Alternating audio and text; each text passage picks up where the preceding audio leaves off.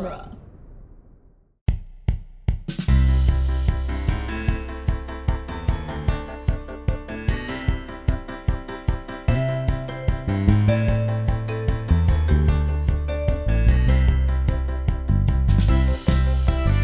Hello, everyone, and welcome to the Protagonist Podcast, where each week we look at a great character in a great story, except when we don't. I am Joe Dorowski, and joining us is returning co founder of the Protagonist Podcast, Todd Mack. Welcome back, Todd. It's a pleasure to be here. This is our seventh annual Christmas special, Christmas special 2021. Here we are. Can you believe it's been seven years, Todd?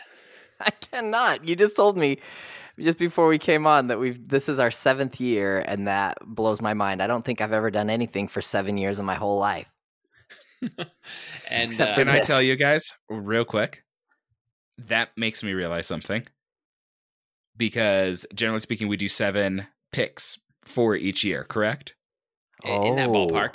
Yeah. So that means because this year does have a special combo film title, this will be each of your 50th. And that means it is a hundred pitches from you guys collectively.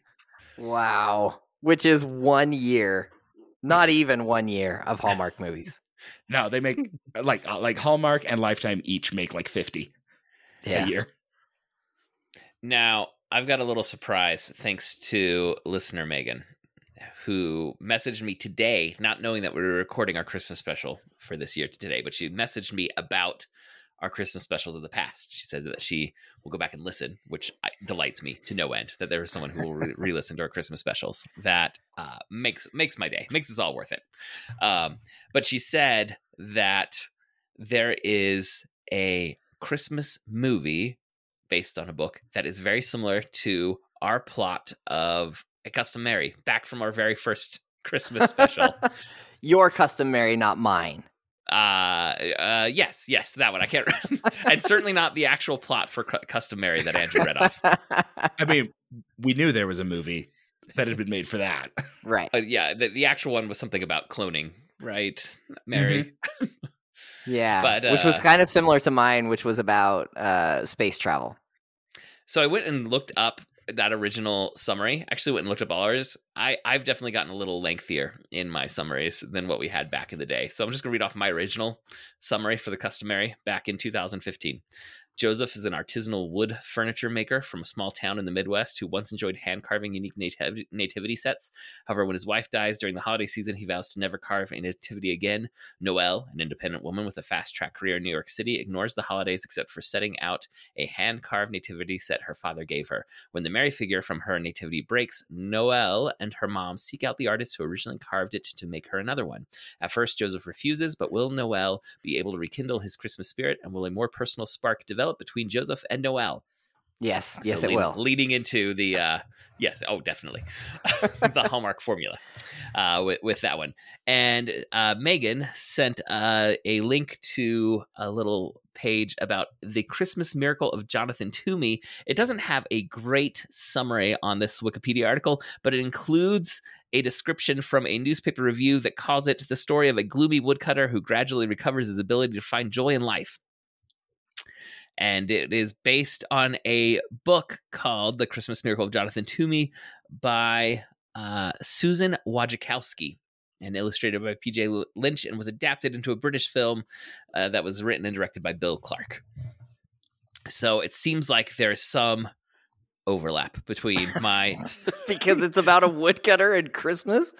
Well I, I would imagine like she she seemed uh, listener Megan seemed to have uh, actually been able to track down the book and read it and said it's very similar to what I had pitched there. So when was it? When was it written? Uh, 95. Definitely, I was the one who plagiarized, Oh, them. okay, okay, okay, okay. Unknowingly plagiarized Unknowingly, and existing. right. Yeah. I feel like we probably unknowingly plagiarized a few things. I may have unknowingly plagiarized one of our previous stories. So I would, and maybe uh, that previous story this year. I no, actually not went exactly. And, like copied all my previous summaries, and I realized in two different years I made up like a new holiday streaming service Mhm. yeah. with, with with different names. Like, oh, I I did not realize I went to that well twice. I- Can't wait I to see exactly what back come up only- with this year. I only remember Cineholiflix Plus. Oh, that one we mentioned in this year's uh, You're gonna offerings. you're gonna keep the streaming service going. Yeah. So, for any listeners who are listeners who are not familiar with our Christmas special, every year producer Andrew submits a list of seven and sometimes eight titles for existing Christmas movies. And it used to be that he would scrounge for just interesting sounding titles, um, often of older ones that maybe we had never seen. But because of the absolute machine that is Hallmark and Hallmark related uh, or inspired films coming from every streaming service and every channel, it seems, there are so many new Christmas movies every year. Andrew, you just look at the list of upcoming Christmas Yeah. specials on, on, on TV now and just cherry pick some names from those ones. Yeah, I'd say for the last three or four years, it's just been, oh, this is the current list. I'm not, I'm not looking back. I'm, Yeah. I'm only looking forward. So then Todd and I will look over the list of names of Christmas specials we have never watched, and we will each compose a plot based solely on that name. That is our inspiration. Then we read off our summaries to producer Andrew, and he chooses which one he would rather watch. But he will also reveal the original plot, the actual plot of uh, of of the special. And occasionally, if neither of ours is tickling his fancy, he will he will choose the original plot, and, and no point is awarded to Todd or myself. Break our hearts. That's always rough. Um, Uh, and can I say, I'd say at this point, there's been some traditions that have developed for the two of you in the pitches that you're going to make. I'd say there's some things that like we can anticipate seeing.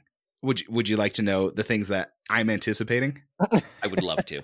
I I, I want to know what uh, tropes I have developed in my own Christmas themed pitches. So, and I think I've talked about this before. Joseph fairly consistently, instead of writing a pitch, will write a retrospective, a fake retrospective about a Rankin Bass stop motion Christmas special. I, didn't go there this time, but I know I've done that before. At least once, and I'm pretty sure two or three times. Um, Yeah. And uh, I will admit, I leaned into this this time.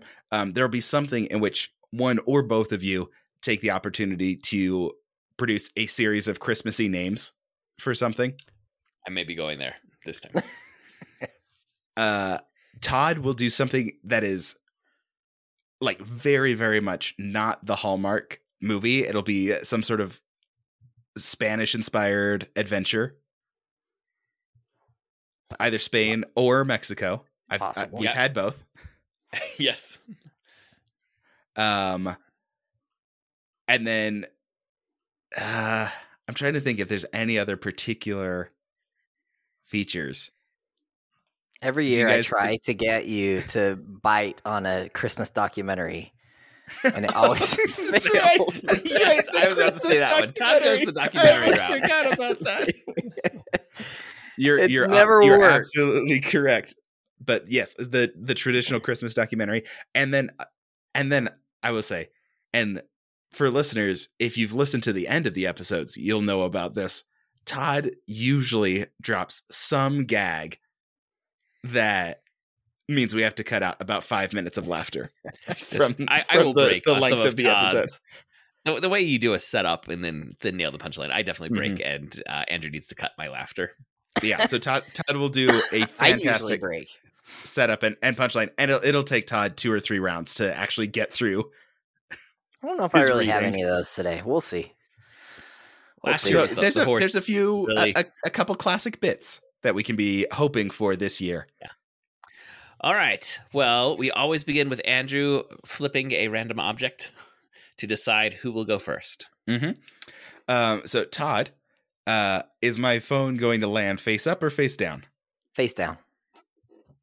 It is face up. So Joe, you get to select uh, the title, and then uh, and then you get to choose whether. Well, essentially, you'll go first. Yeah, uh, I, I just get to choose from our, our title options. Should should I give you guys the rundown of all the titles? Yeah, why don't you give a, a little tease to the listeners of what's coming their way? All right. So the the list for this year includes It Takes a Christmas Village, Candy Cane Candidate, Maps and Mistletoe, The Santa Stakeout, which premiered in October, by the way. um The Christmas House 2 Deck Those Halls, The Nine Kittens of Christmas, and our special double feature, Sister Swap, A Hometown Holiday, and Sister Swap, Christmas in the City. I worry we may have the same plots on some of these. We're gonna find out. How, how could anyone possibly come up with a different plot based on the, this the title? titles kind of led us along on a few of these. So I'm always torn when I get to choose first. If I want to like take one of my the ones that I feel is really strong, like I, I really do like my my summary and try and get that early lead, insurmountable as it may be, or do I want to end strong and uh, maybe maybe do the ones that are just like ah, I'm not I, I don't feel like I quite nailed this. I think I'm going to take that second route, and I'm going to begin us with "It Takes a Christmas Village." Hmm. I hopefully Andrew was wowed by this, but uh, I- don't have my fingers crossed. so, it takes a Christmas village. One Christmas, when Eve was a little girl, she stayed at her grandma's house. She remembers imagining that on Christmas Eve she shrunk down and went inside her grandma's Christmas village set, and the little figurines came alive, and she had a magical night anticipating Christmas with them. Now, an adult, Eve has lost her Christmas spirit. When staying at her grandma's for the holiday, she cynically wonders why her grandma even goes to the trouble of putting out all these Christmas decorations. There's the skating pond, a Dickensian Scrooge counting house, a festive police station, and what must be a very cold Ferris wheel, and also an old timey five and dime store and an ice cream shoppy and a train station. that night, S H O P P E. Yes, thank you.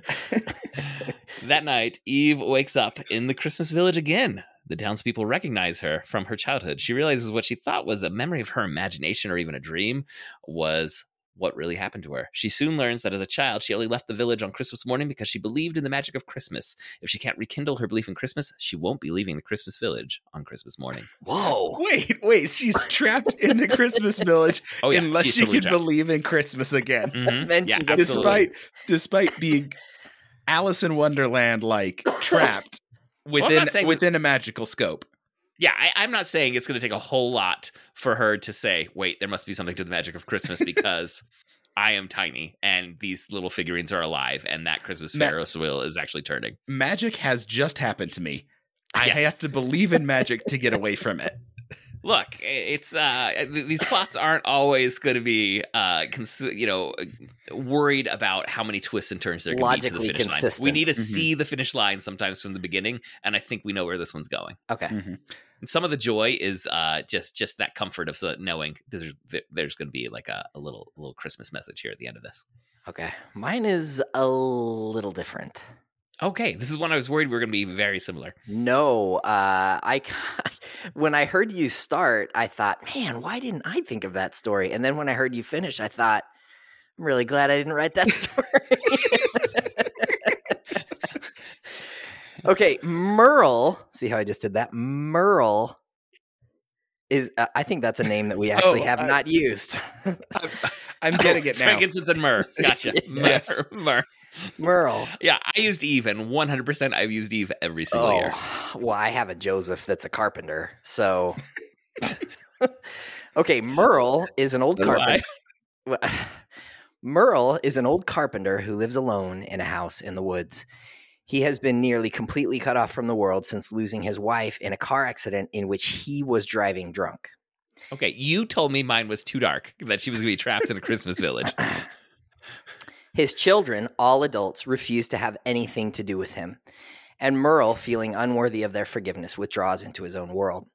Torn up by the grief of what happened to them, the children not only grow distant from their father, but distant from each other as well.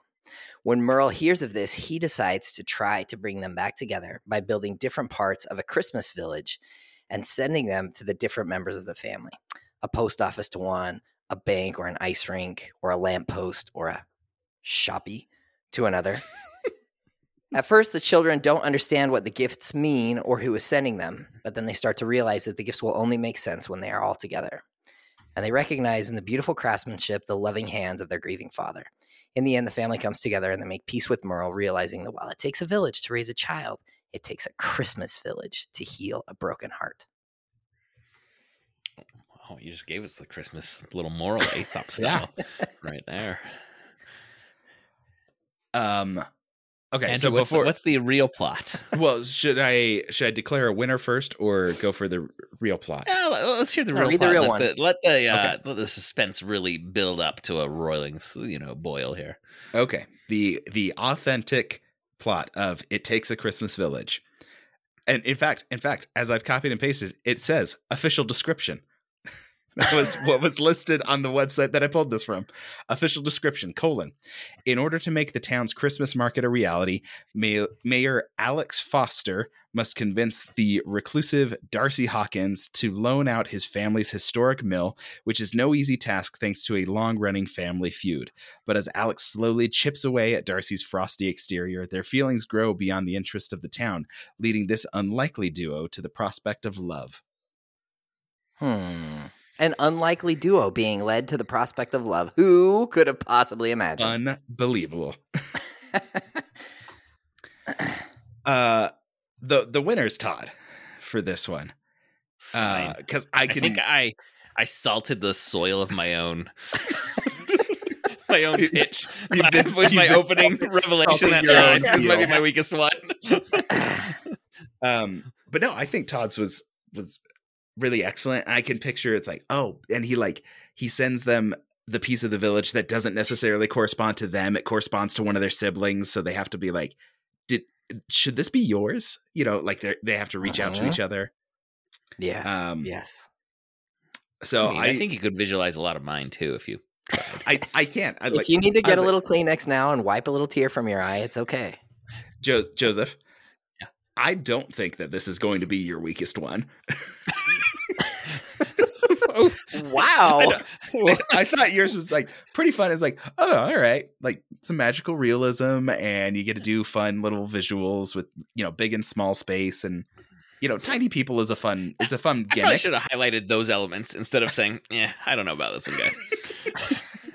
Um, Todd, why don't you tell us your weakest one? Why Okay, okay, I will.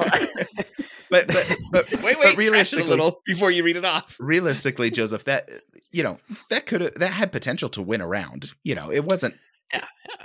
I mean, it may have won this next round. uh, okay.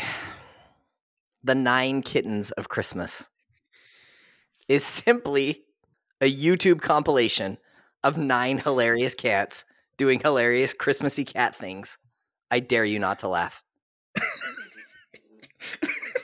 That's it. How, how long is it? How long is the compil- hump- compilation? Yeah, yeah. Like, it's is it uh, it's an hour. Oh no, it's, It's just hour. like a, it's a good solid hour.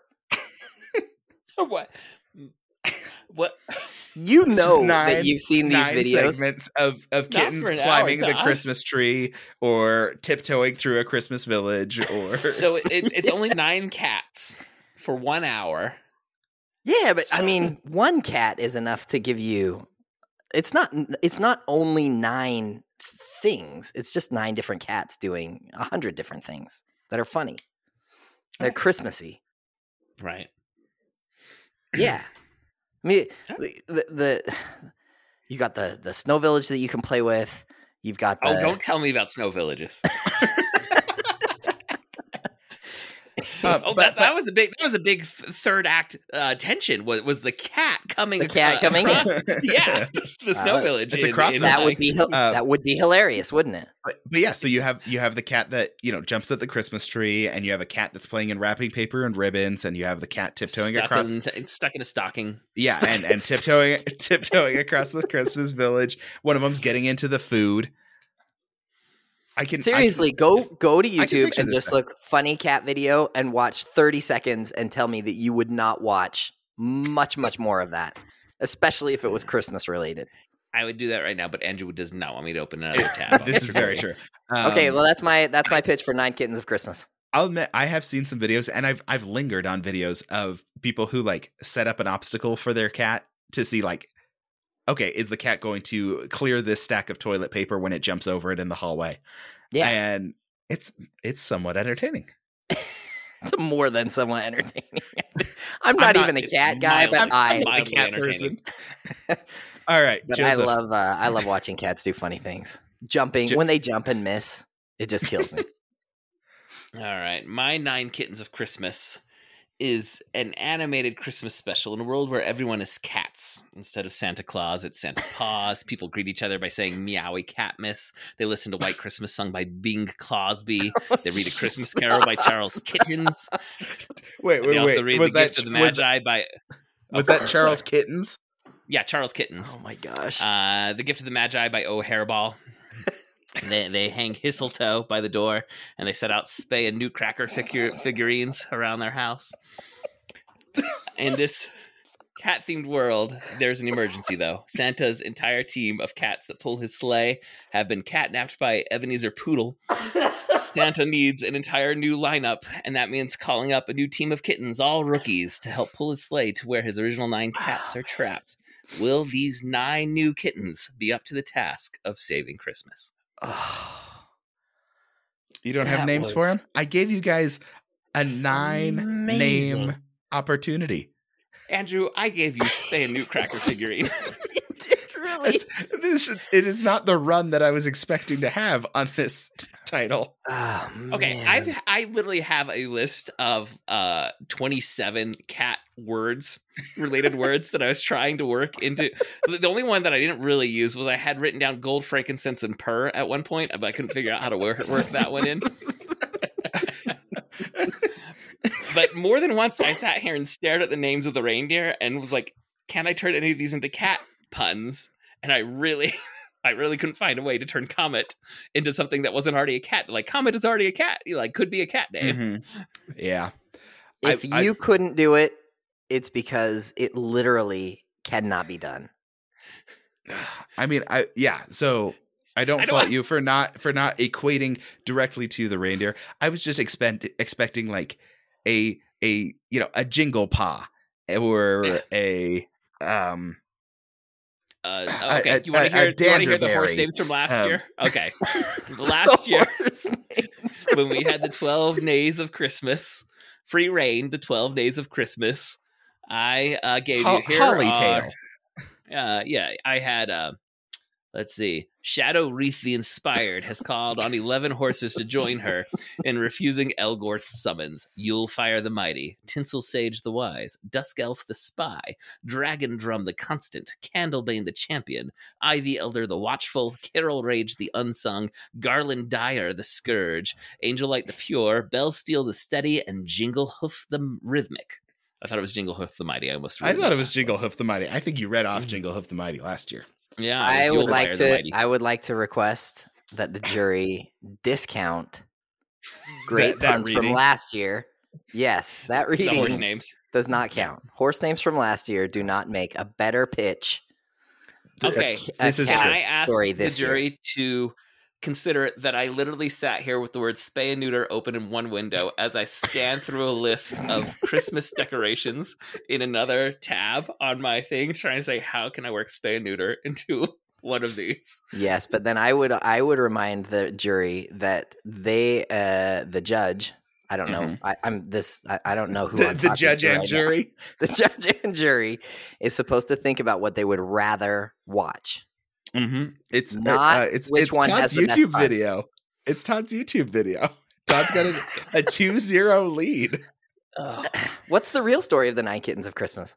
Oh, the real story. Uh, uh, cat lovers Zachary and Marilee. Marilee, it's M A R I L E E, but but Marilee, um, That's a name Are thrown- haven't heard yet. Are thrown back together at Christmas when they're tasked with finding homes for a litter of adorable kittens. That's all I've got, except for the fact that Zachary is played by Brandon Routh, Brandon What? Ralph. Superman? From, uh, Superman himself. that's a career turn. Interesting. I mean, he's he's working, so yeah, can't knock it. I, I mean, he he's been on seasons and seasons of stuff on the CW lately. Yeah, that's true. Oh man, I really thought I had that one. including reprising his role as Superman. Um, yeah, so that's a 2-0 lead for Todd. All right. How many of these do we have? Seven? Eight? Well, the uh, Well, are doing the- the, the sister sister swap swap goes One's a double. together. Yeah, that's a single. It's a single Okay, unit. that's gonna be an extra long summary for me because I wrote a summary for both of those. Just word of warning. That's not me going Dreamlord crazy Okay, on you yep, like I did uh, one year. All right, I'll allow it. I'll allow it. Okay. No, that that's fair.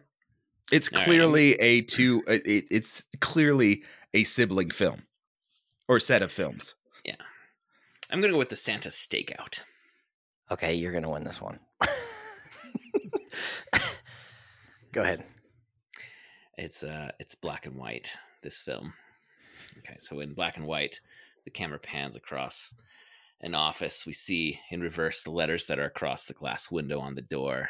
Ginger Carroll, private eye. A shadowy shadowy shape appears on the other side of the glass and, and taps against it. We cut to the desk, where the harsh light and shadows from blinds splash across a small elf woman. Come in, she calls out before taking a swig from a syrup bottle. The door opens and a reindeer walks in. What's your name? Ginger asks. That's what I'm here about. The reindeer answers. What do you mean? My name is the mystery. How so? I've got a missing D. What does that mean? Well, sometimes I'm Donner, sometimes I'm Donder. I need to know who I really am. Ginger takes the case, and what follows is a Christmas noir mystery that goes all the way to the top. The big man, they're staking out Santa. But the tale doesn't end there, as Ginger and Donner slash Donder discover that Santa's magic is born out of interdimensional travel, and the Donner Donder confusion is a result of reality slippage that threatens the very fabric of the multiverse. How will Donner Donder resolve his existential crisis, and indeed the very existential crisis he represents for all reality? Wow.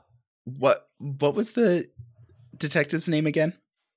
Uh, Ginger, what was her like? Ginger Carroll. That's pretty good. All right. Ginger Carroll, Private Eye. Okay. So I'll be honest. This is the one that I opened up and uh, and realized that I actually had not finished writing. the Wait, no, no, Todd. I need you to tell me some more about how bad this one's going to be. Can you really lead it? Dose that up a little more. Okay, what I will tell it. you is this: the Santa Stakeout is a Netflix true crime miniseries that tells the story of how the Chicago PD brought down one of that city's most notorious crime bosses, the head of the Xmas gang, by planting detectives as store Santas all across the city. Uh, the Xmas gang had been stealing from Salvation Army buckets and department store tip jars, and the only way that the case could be cracked was by planting detectives uh, as store Santas all through the city. And uh, and so you get the crime side of it, but you also get these Chicago detectives really uh, getting their hearts melted by little kids that come and sit on their laps and tell them about uh, So this their is your lives. documentary entry. Yes, that's what I got. Okay. Uh, the the real Santa stakeout. Tanya is a police detective who is reluctantly partnered with fellow detective Ryan to solve a recent string of heists taking place during high profile holiday parties around town. They go undercover as newlyweds, Tasha and Rupert. I don't know why they needed to change their names, but they did apparently. Um, moving into the vacant house next to Mr. Miller, the jovial chair of the community's Christmas committee and the prime suspect in the case. As Tanya and Ryan partake in the neighborhood's holiday happenings to keep up appearances and crack the case, they get swept up in Christmas. Before they know it, their cover story as a couple in love starts to become reality. I- Oh, That one really could have just, imagined? That one really starts to like give it away. It's not like could it lead to more than Yeah. than just play No, acting. no, it's it like does. it's like it's gonna be romantic, guys. Yeah. Yeah. What a shocker. Um, this one's to Joe. for yes, Gin- I'm back Gin- in it. Ginger Ginger Carroll and the case of the I The- liked it. Donner Donder. I I was picturing it like being written as like Donner, and then there's like parentheses with a D inside. Yeah. I Don, didn't do that, but I like it. Yes. That, Um, that's how I should have done it, but yeah. So the Santa stakeout for Joe. So uh, uh, he's mounting a comeback. Clearly, yeah, Yeah. well, I'm one to two now. Well, I was shocked that I had a 2 0 lead. So, I your YouTube uh, summary. Still, still not, not, my favorite one I've lost to. It's, it's a YouTube compilation of cats. Doing Christmas stuff. but I could picture it so easily. it, it it evoked so clearly an image in my mind. Sorry, don't ever don't ever use two words to say what uh, what one word would would, uh, would suffice very, to say. Very Hemingway esque iceberg theory yes. style of summarizing there. Yeah, Joseph. Maybe next time you won't you won't give up on naming nine kittens when I give you the chance to name nine kittens. They didn't have to be reindeer puns. They could have been anything Christmassy. Okay. All right. Uh, I'm gonna next year. You got something coming. I don't know what you're gonna get. You're gonna get a run. All right. It's time for the sister swap. All right. Okay. And you're so, gonna read off both summaries. Well, mine's and, just one summary uh, which is which is the real one. There's not a clear distinction between which one is hometown holiday or sister in the city. Although I think it's going to be clear which sister is doing is doing which swapping. I, I, think it's called Christmas in the city, not sister in the city. Oh, that's right. Sorry, Christmas in the city. Okay. So, uh, so the the films are called Sister Swap, a hometown holiday, and then the, the other one is called Sister Swap, Christmas in the City. So, the Sister Swap films are actually not two uh, uh, D- Disney Channel original movies, which is what exa- exactly what they sound like th- they should be. Mm-hmm. Uh, rather, uh, it's an experimental work in independent filmmaking. So these are two films that tell the same story, but from two different points of view. And this is the story, uh, which is not in any way related to any other story that's ever been written or made into movies with. Uh, uh, anyway, uh, when Holly. when Holly and Noel meet at summer camp, they realize that they are actually identical twins separated at birth by their parents, whose unhealthy love for Christmas actually led to their divorce not long after their girls were born. While at camp, the twins make plans to switch places for an entire year so that they can each get to know the other's uh, parent. Noelle, raised by her country loving mother, travels to the big city to spend the entire uh, the entire year with her city slicker father, and Holly travels to the country to be with her mother. It all cul- culminates in the girls finally teaching their parents the true meaning of Christmas and switching back into their regular places the following summer. The end. That was that was really original, Todd. Thank you. it felt the names absolutely the inevitable. Noel and Holly. all right. Well, I have twin sisters Holly and Ivy. who who were inseparable while growing up, but since college, they've gone separate ways. Holly followed her dreams to big urban city, while Ivy, uh, while Ivy lives back home in small rural town. Holly has a job as big shot executive at Nameless Finance Real Estate Development Law Firm, while Ivy is helping her mother keep the family's artisanal bakery, family-owned bookstore, local florist, seasonal Christmas tree lot, small trinket shop afloat after their father died an unstated amount of time ago from never mentioned causes. When her mother says her Christmas wish would be to spend more time with Holly, the sisters hatch a plan to swap places for the week before Christmas, but not tell their mom. So it's a surprise on Christmas morning. Holly will come to small rural town and pretend to be Ivy. Ivy will go to big urban city and pretend to be Holly. Holly meets up with Ivy in small rural town, gives her a detailed list of what she needs to do in big urban city, which isn't actually much because she worked to stay ahead so her sister wouldn't mess anything up while taking over her high power exec job. Now, um, I'm sorry. Wait. I'm sorry. Re- real quick, can I just ask if if the mom's only in one place, couldn't a big high powered executive just take some time off? Nope. okay. Got it. nope. Nope. Nope. I was hoping no one would ask that question. I'm not even done with the summary, and you're already there. But you know what? There's lots of questions about these kinds of movies that maybe just it's better not to ask. All right. So Ivy is off, and Holly assumes her identity. On her first day in the family shop, she's surprised to find the oven on the fritz. Her mom says that the town handyman said he'd get to it, but he's so busy, who knows when that will be. Well, Ivy may take that, but Holly will not. She finds the number for the handyman service and leaves a stern message about the service they expect. Within the hour, a young, attractive handyman named Chris arrives. He says he just got in town to help out his uncle, who's been having trouble keeping up with all the uh, the tasks because he's getting a little older. Uh, Chris thanks her for her message because he wasn't sure what the most pressing need was in town, but she made it clear what it was. They flirt a lot.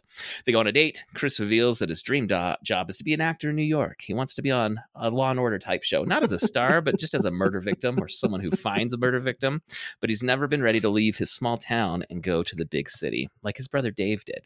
Holly wants to reveal to him that she's from the big city, but doesn't know how to reveal that she's lied about her identity. All right, here's Christmas in the city. In bur- big urban city, Ivy pretends to be Holly, but she's mostly amazed by everything she sees and the sights and sounds of the city. She loves passing by a musician in the subway and leaves him a tip. On the next day, she chats with him for a minute while waiting for the train. On the third day, she misses her train because she talks with him, and then they go on a date. His name is Nick. He's from a small town, but he came to big urban city to chase his dreams. He's tired of the city, but he's worried he'll look like a failure to his family, especially his brother, if he goes back home. He assumes Ivy must love the city, and she wants to tell him that she likes uh, she likes it, but really her heart is back in small urban uh, town. But she doesn't know how to reveal that she's been lying to him this whole time. She's telling she tells him that she is going back to small urban town to spend Christmas with her family, and he says he's going to the same small urban town to spend the holidays with his brother and his uncle. They decide to travel together. When they get there, Ivy and Holly go home, tell their mom about the swap they did. Everyone's delighted, of course. There's no weird questions about this. Then they talk about the men they went on dates with, and they realize the men are brothers. They invite them over for Christmas party and reveal that they switched places. Everyone forgives everyone about the deceit. They all realize that people can live anywhere for any number of reasons, and nobody should create a sense of moral or ethical or intellectual or social or economic superiority because someone lives in one place and someone else lives in another. The end. Man, It was exceptionally thorough, actually. it was really thorough. I want to give a a shout out to my daughter Lizzie because I said, "What what are the jobs in Hallmark movies?" Because she's been watching a few, and she gave me a few of those. Law Uh, firm executive. yes. oh man, yeah, you leaned into that Right. one. That was that was thorough. All right. I have here the actual blurb for Sister Swap Hometown Holiday and Sister Swap Christmas in the City. In these interconnected movies, Jennifer and Meg Swift are sisters who couldn't be closer despite living hours apart. Jennifer is in Salt Lake City, running a successful restaurant she started with her late husband and raising her teenage son Simon. Meg stayed in their hometown of Hazelwood, helping their parents run the local bakery there's clearly no similarities to Joseph's actual pitch so far. This Christmas is the family's first since the passing of Uncle Dave, who owned. The- Joseph was one of your characters named Dave. Yeah. No. yeah, I think it was Chris. And, was it Chris and Dave? I, Was I'm it not was sure. it Chris and do Dave? start to Chris, run together. Chris and Nick? oh, Nick. it was Nick. Yes. Yeah. Okay. Um, this Christmas is the There was family's an fir- uncle though. Yeah, there was an uncle since the passing of Uncle Dave, who owned the town's beloved theater, the Madison, where many memories were made over the years. When Jennifer and Simon return home for the holiday, they become wistful for one more Christmas at the Madison, despite that it's for sale and in need of repairs. Meanwhile, Meg is helping Jennifer's restaurant staff in Salt Lake prepare for a Christmas competition among local restaurants, with the winner earning money for the charity of its choice. With the sisters switching cities leading up to the holiday, they find a new sense of purpose and discover what they both truly need in life and in love. Wow. Okay, that was a that you found a real description for that one. that was also very thorough. That was. Uh, all right, this is probably a bad sign. Todd, remind me what yours was.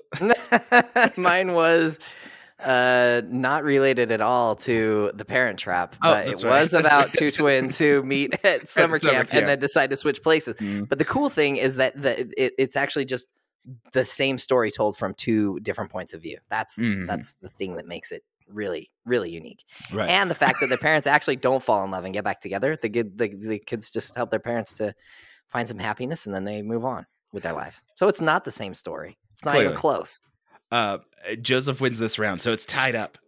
yeah This Who is- could have seen that coming I, I, I will say this is, I think, only worth one point. It is not worth two points. Right? No, no, that that's fair. okay Wait, how many do we have left then? we're all oh, square three. Three left. Three There's- left. There's three left.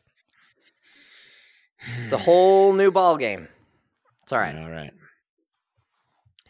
I am gonna do maps and mistletoe.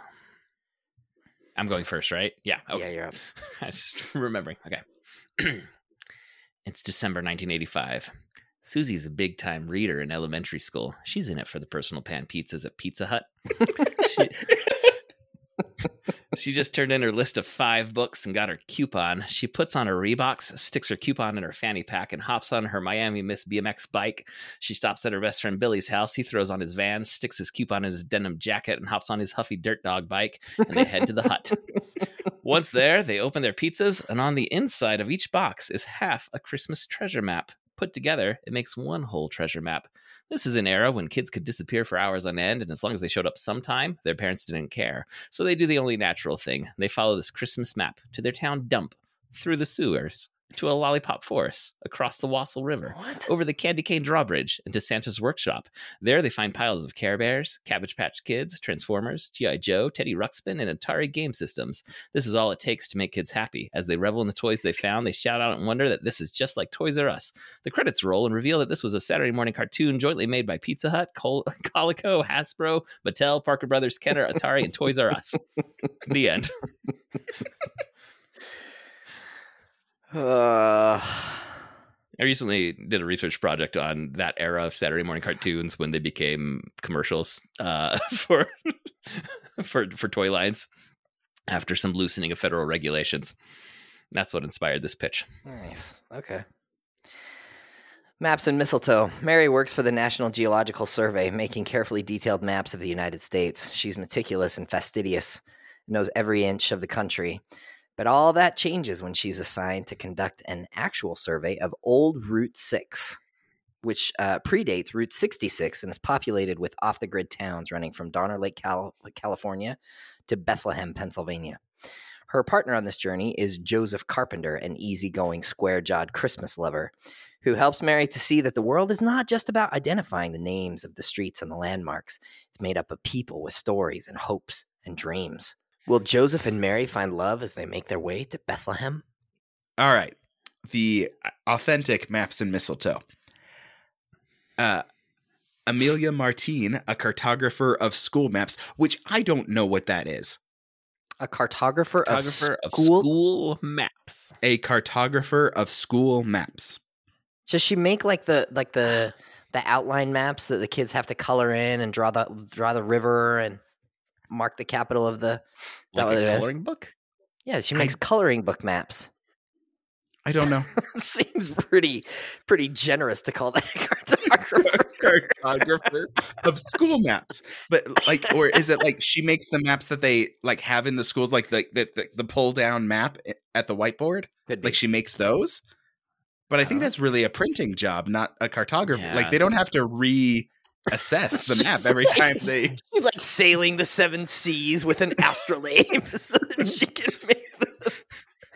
Oh man. but she's a Wait, it- cartographer of school maps Okay. Anyway, um, she has plans for a cozy Christmas at home until her boss has a last minute project for her designing a novelty treasure map of the North Pole. I don't know Wait. that a cartographer really need like I think that might be overqualified. Amelia decides to seek out the expertise of North Pole explorer Drew Campbell What? who reluctantly agrees to help her. As the two work closely, they discover more than either of them ever expected. This makes no sense. she, she has to draw a circle with a candy cane striped pole at the top of it. That's what a novelty map of the North Pole looks like. Novelty treasure map. Uh, she, she has to find And a so North she- Pole explorer. So she goes to the, I assume, local North Pole explorer who is reluctant, but is like, sure, fine, you can have my North Pole expertise. to make your novelty map. If this wins, protection map, even. Worst. oh man, And I assume she's doing this novelty map. I think, like, by cartographer of school maps, I'm not 100% sure because all I have is this summary and a picture. I Andrew, think if yours she, beats mine, I'm going to be so upset. I think she I- I- works at the school and her boss is the principal and says, for all the kids at school, we want a novelty treasure No. map. This, this is the worst. I don't like it. I don't either. This this is why this one's actually in here is because I could not grok this summary. I just Okay. couldn't figure it out. Um so Joseph had the Saturday morning cartoon and Todd had The Road to Bethlehem. Todd, I, Andrew, before you you, you say who who gets the point, would would you have liked mine more if I'd done the full like retrospective article about how this was funded by those toy companies? No, I hate you. I hate your that at the end? retrospective articles. Oh, okay. The retrospective articles can go with the uh, can, can go with the uh, the documentaries. oh, man. those are like my least favorites every year. Both of those. Okay. Um, but it, it Todd's Road to Bethlehem. Just because I kind of like the road trip. Uh, oh no. the the I'm road trip trouble. like across the United States at Christmas time. That sounds great. You know where where I went wrong? I've just realized I should have set this in 1995 for Andrew's nostalgia button. Uh, That would have helped. You were off Because- by a decade. When you were describing the 80s fashion, I was like, that's not the fashion I associate with pan pizzas. So with Maps and Mistletoe going to Todd, there's two left. Todd has a lead three three to two, correct? Mm-hmm. That means if I win one of the next two, You're you're the winner. then I'm the winner. Yeah. A Oh, Christmas boy. victory. yeah. No You going for the pressure as you punch right now? No no pressure as Todd has the next pick. Okay. Candy Cane Candidate tells the story of how Rudolph Blitzen changed the world by running for president on a platform of peace on earth, goodwill toward men. Uh, before his adventure started, uh, Rudy was managing the city of Christmas Cove, Maine, the happiest city on earth, where people treat each other with kindness and respect. Impressed by Rudy's ability to run a city in a way that encourages goodwill, his best friend Joy Pine registers him as a candidate for the U.S. presidency without his knowledge. When Rudy finds out about uh, about what Joy has done, uh, he insists that uh, he doesn't want to do it, but she insists that he's the man for the job. What ensues is a David versus Goliath adventure in which Rudy, nicknamed the Candy Cane Candidate, convinces a hurting nation that we can solve any problem if we approach it with goodwill and a spirit of peace. And maybe there's a little romance in it for Joy and Rudy. All right. Candy cane candidate. In Candyland, there's an emergency runoff election for the position of Duke of Swirl after Mr. Mint retired midterm from the position. The election turns nasty as Lord Licorice tries to stuff the ballot box in his favor. Princess Lolly is having none of this, however, and enlists Queen Frostine to help ensure a fair and equitable election. King Candy just sits this all out as he views the Duke of Swirl as a powerless honorary position within the hierarchy. An impassioned speech by Mr. Jolly shames Lord Licorice for attempting to subvert Candyland's blend of hereditary monarchy and democratic elections. Despite a smear campaign led by Licorice's lackey Spidora, the people are moved by Jolly's good spirit and his filibuster speech, and they elect him as the Duke of Swirl. I'm sorry, I just suddenly had the image of Mr. Jolly as uh, Mr. Smith and Jimmy Stewart, and Mr. Smith goes to Washington. Filibustering. I love that movie. so good. That's All my right. candy cane candidate, Andrew. What is the real candy cane candidate? the real candy cane candidate. Natural born leader Julia returns to her hometown of North Falls for Christmas to drown her sorrows in eggnog, cookies, and Yuletide after her recent political campaign for city council ended in a landslide loss. It's the perfect place for Julia's holiday escape until she realizes coming home means running into her old high school rival, Parker, the arrogant know it all who beat her in a race for senior class president. When the North Falls mayor resigns, the town holds an emergency election, and oh! Julia and Julia and Parker find themselves once again facing off. But as Julia and Parker campaign their way through the Christmas season and plan a toy drive together, Julia begins to see a different side of Parker, and the ice between them slowly begins to thaw. As their political race comes to a head, Julia and Parker discover winning isn't everything. Now, So, I can understand drown, drowning your sorrows in eggnog, but did you say she drowned her sorrows in Yuletide? Eggnog, cookies, and Yuletide. What? Yes, I don't is want to that is the sentence.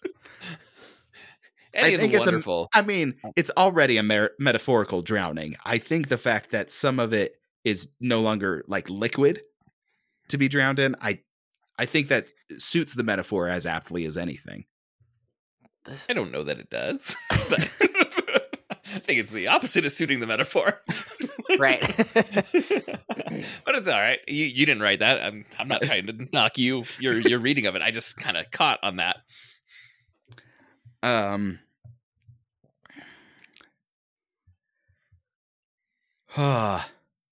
okay, so we have Rudy for president with Todd, and we have the Candyland.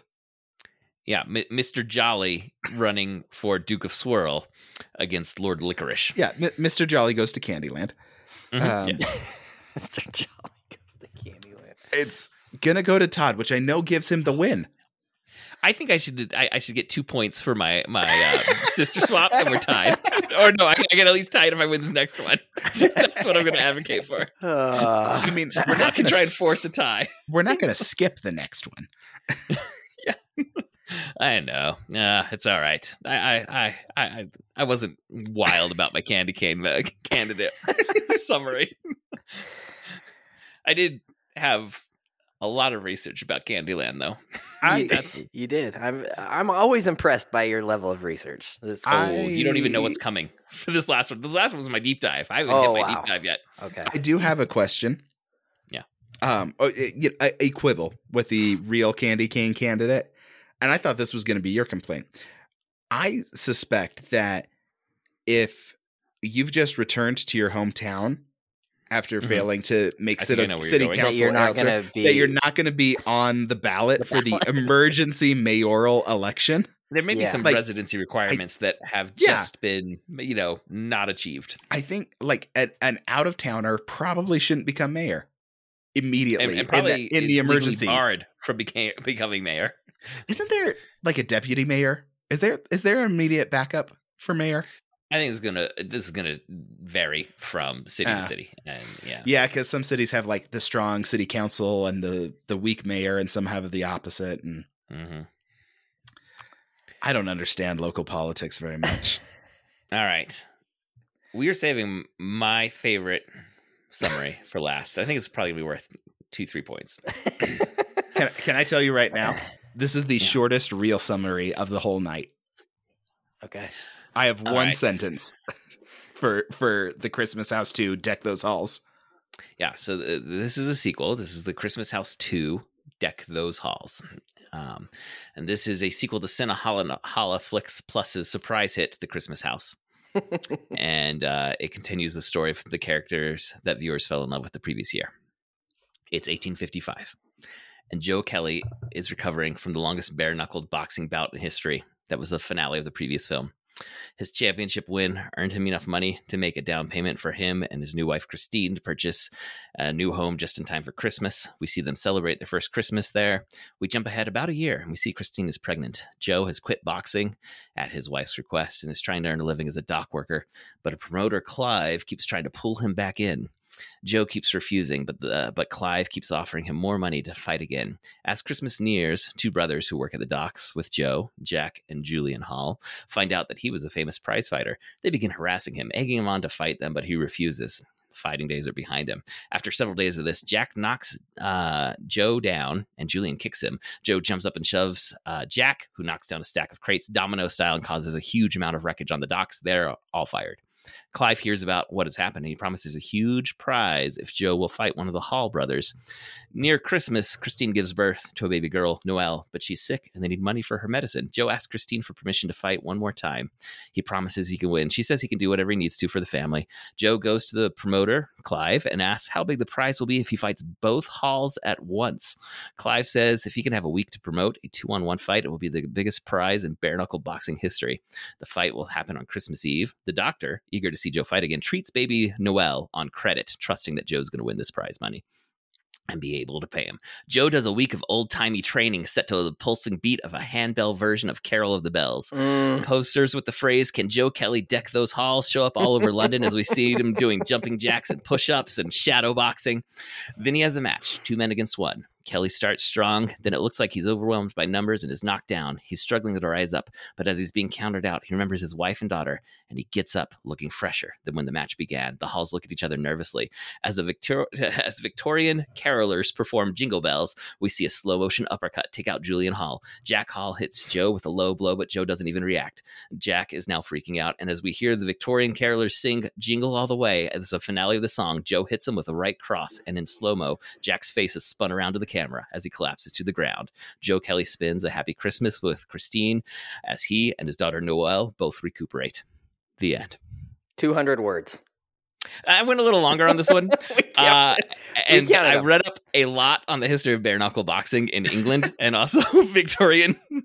and is Joe is Joe played by Russell Crowe in this movie? Uh, he may be, uh, but uh, Joe Kelly uh, um, does have the record for the longest bare knuckle fight at six hours and 15 minutes my uh, in uh, December 1855.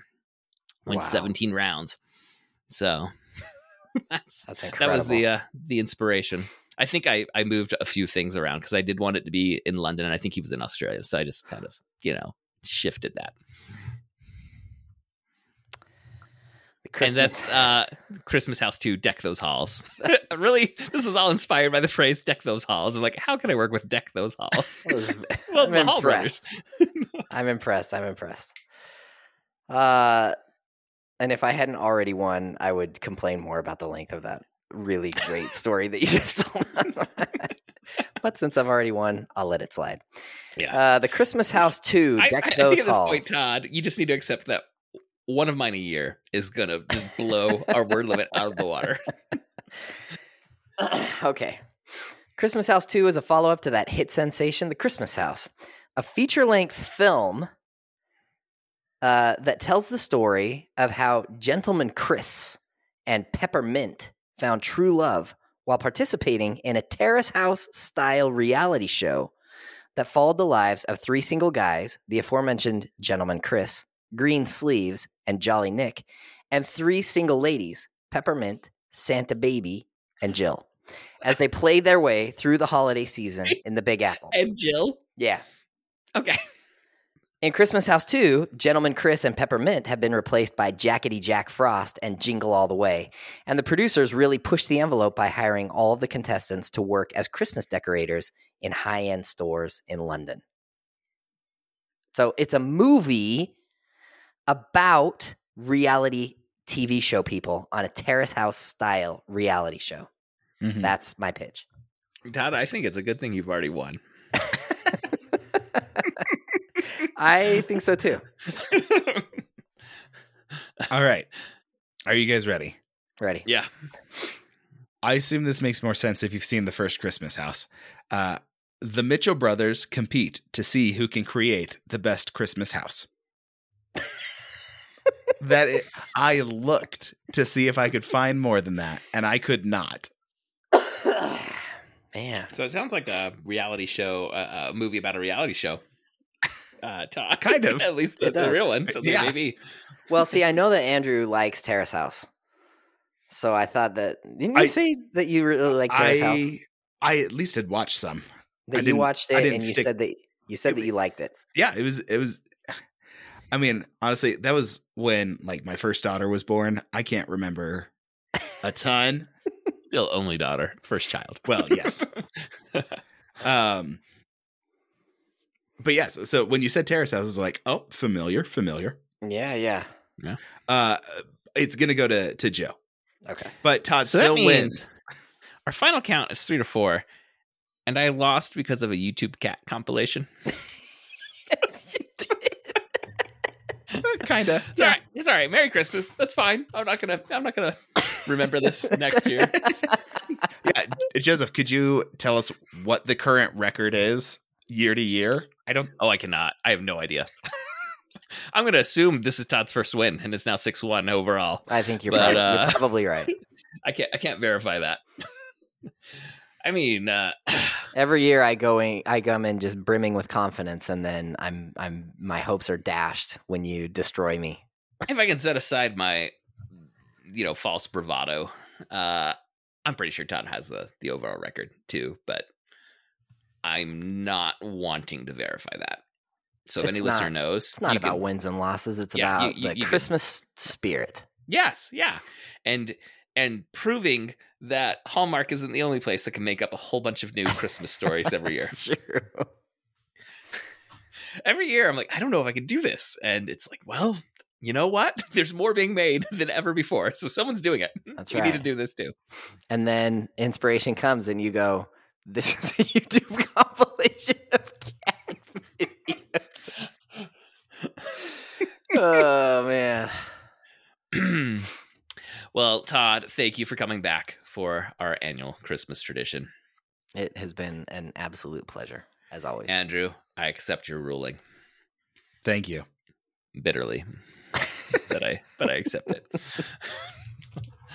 Uh, listeners, thank you so much for joining us for this episode. Thank you for downloading and listening. And uh, if you do happen to ever go back and re-listen to our Christmas specials, let us know. Because, like I said, that was one of the, the greatest delights I've ever received. Was that message from listener Megan telling me that she was re-listening to some of our old episodes. Uh, that is going to wrap up this episode. Thank you for joining us. For show notes and links to all of the other great dueling genre shows, you can go to duelinggenre.com.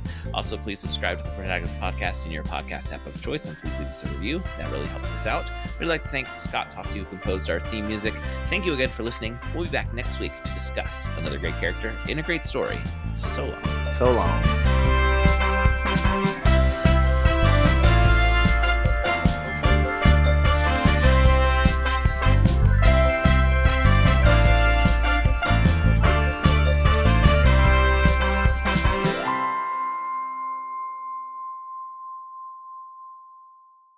With pan pizzas.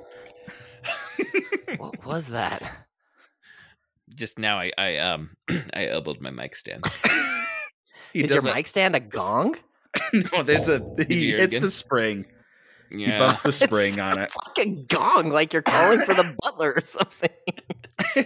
I can't hear whatever you're hearing. So Yeah, Joseph has Uh, no idea. Except It's when it sneaks into the the episode because I can't remove it. It sounds like a gong. Yeah. Yeah. That's a good descriptor. Um. Okay, so uh, that Hold one on, went to you're gonna need a clean edit.